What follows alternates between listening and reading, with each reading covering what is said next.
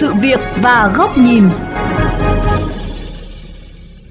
Thưa quý vị, ngày 8 tháng 6 năm 2023 vừa qua, về kinh doanh, dịch vụ kiểm định xe cơ giới, một nội dung đáng chú ý tại Nghị định 30 lần này là cho phép các cơ sở bảo hành, bảo dưỡng ô tô, các đơn vị vận tải có thể tham gia cung cấp dịch vụ kiểm định xe cơ giới. Vấn đề này đã nhận được sự quan tâm lớn và sẽ được đề cập trong chuyên mục sự việc và góc nhìn hôm nay.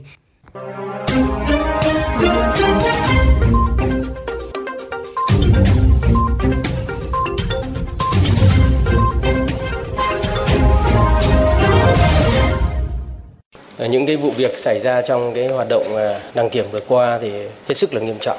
Và đã gây ra cái hệ lụy rất là lớn. Nhân dân phải chờ đợi, doanh nghiệp cũng phải chờ đợi.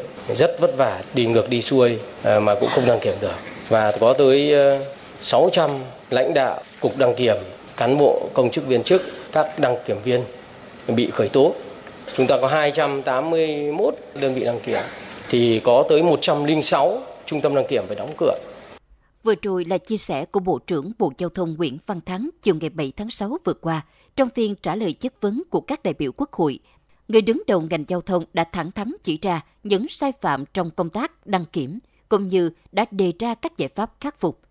Trên cơ sở tham mưu của Bộ Giao thông Vận tải, ngày 8 tháng 6 vừa qua, Chính phủ đã quyết định ban hành Nghị định số 30, sửa đổi bổ sung một số điều của Nghị định 139 năm 2018 quy định về kinh doanh dịch vụ kiểm định xe cơ giới.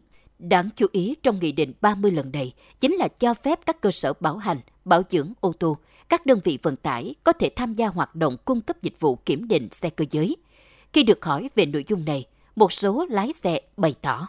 Chuyển sang các ga ô tô thì nó nhiều cái nơi mà mình có thể đến đăng kiểm được thì nó sẽ cạnh tranh và tôi tin rằng là như thế thì nó tốt hơn, cũng rất là tiện lợi. Với tình hình hiện tại ấy, khi mà mình đi đăng kiểm rất là khó khăn, cũng rất là lâu ấy, thì nếu mà được chuyển về tất cả các gara thì rất là tiện chỉ có thể di chuyển đến được gara gần nhất để có thể là đăng kiểm nhanh nhất và tiện nhất.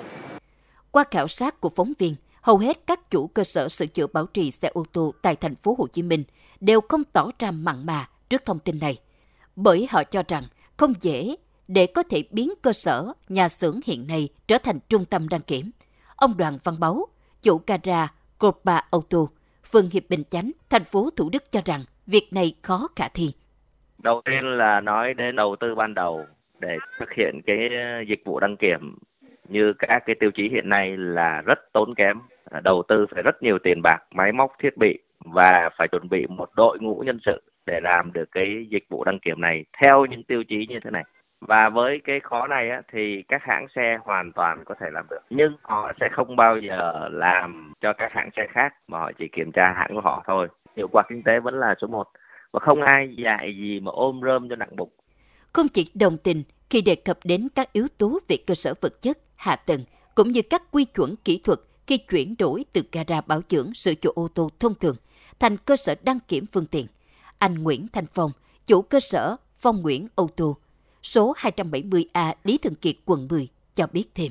Em nghĩ là nó sẽ làm cho mọi thứ nó sẽ rối hơn nữa.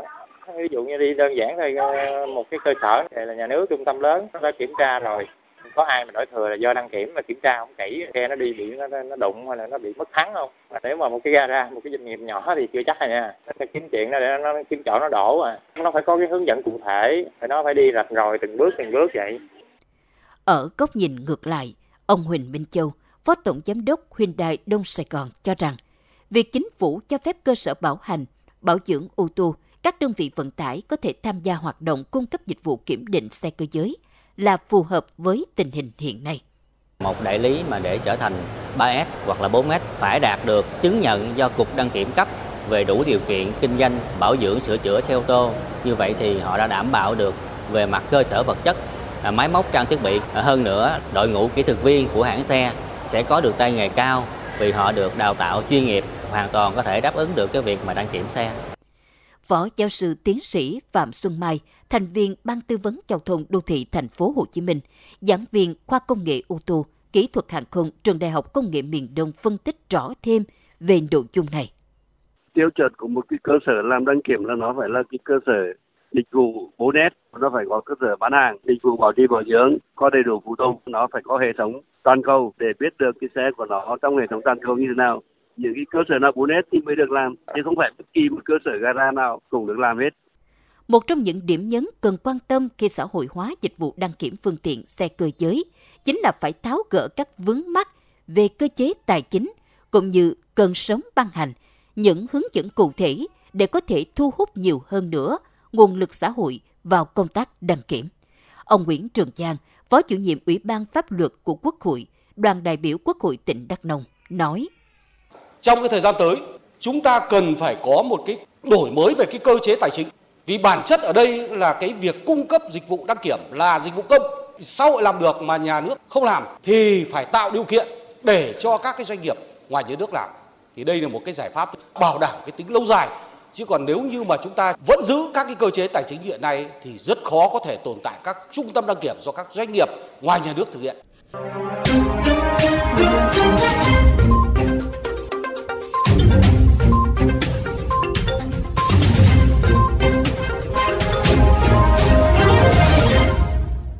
Tiếp tục chương trình, xin mời quý vị và các bạn cùng theo dõi bài bình luận với nhan đề Tháo gỡ điểm nóng đăng kiểm bằng Nghị định 30 và Thông tư 08 cần nhưng chưa đủ do nhà báo Huy Hoàng thực hiện.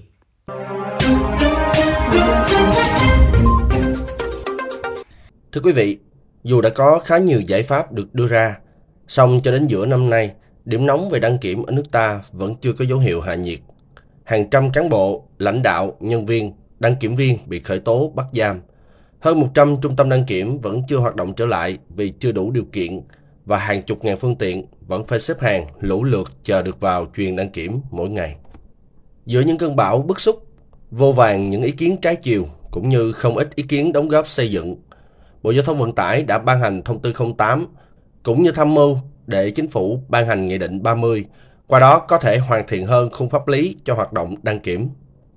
Không khó để nhận ra rằng thông tư 08 và nghị định 30 là sản phẩm kết tinh từ nhiều trăn trở của các hiệp hội vận tải chất xám của các chuyên gia đầu ngành và tinh thần tiếp thu rất chủ động của ngành giao thông vận tải.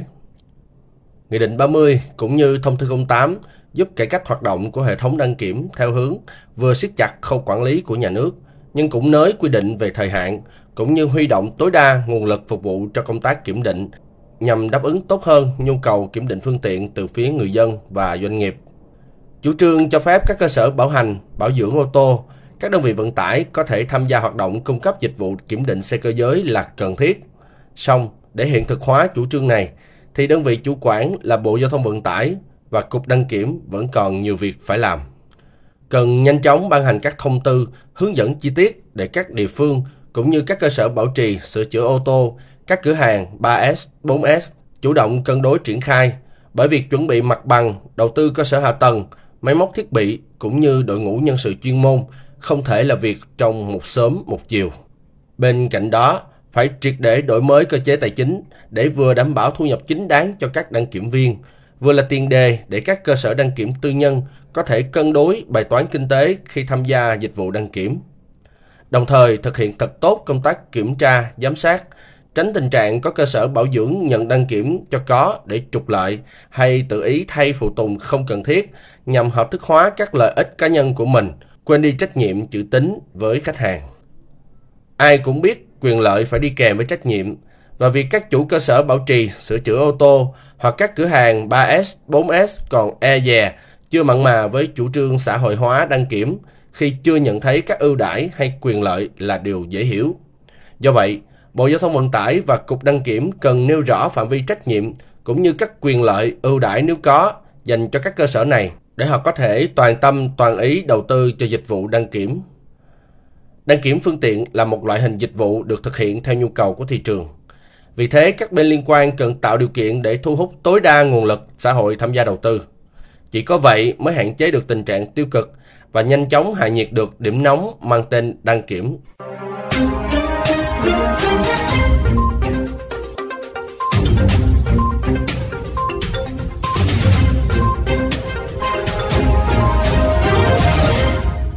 Quý thính giả thân mến, đến đây thì lượng của chương trình Sự Việc và Góc Nhìn cũng xin được khép lại. Chào tạm biệt và hẹn gặp lại quý vị trong các chương trình lần sau trên VOV Giao thông, Đài Tiếng Nói Việt Nam.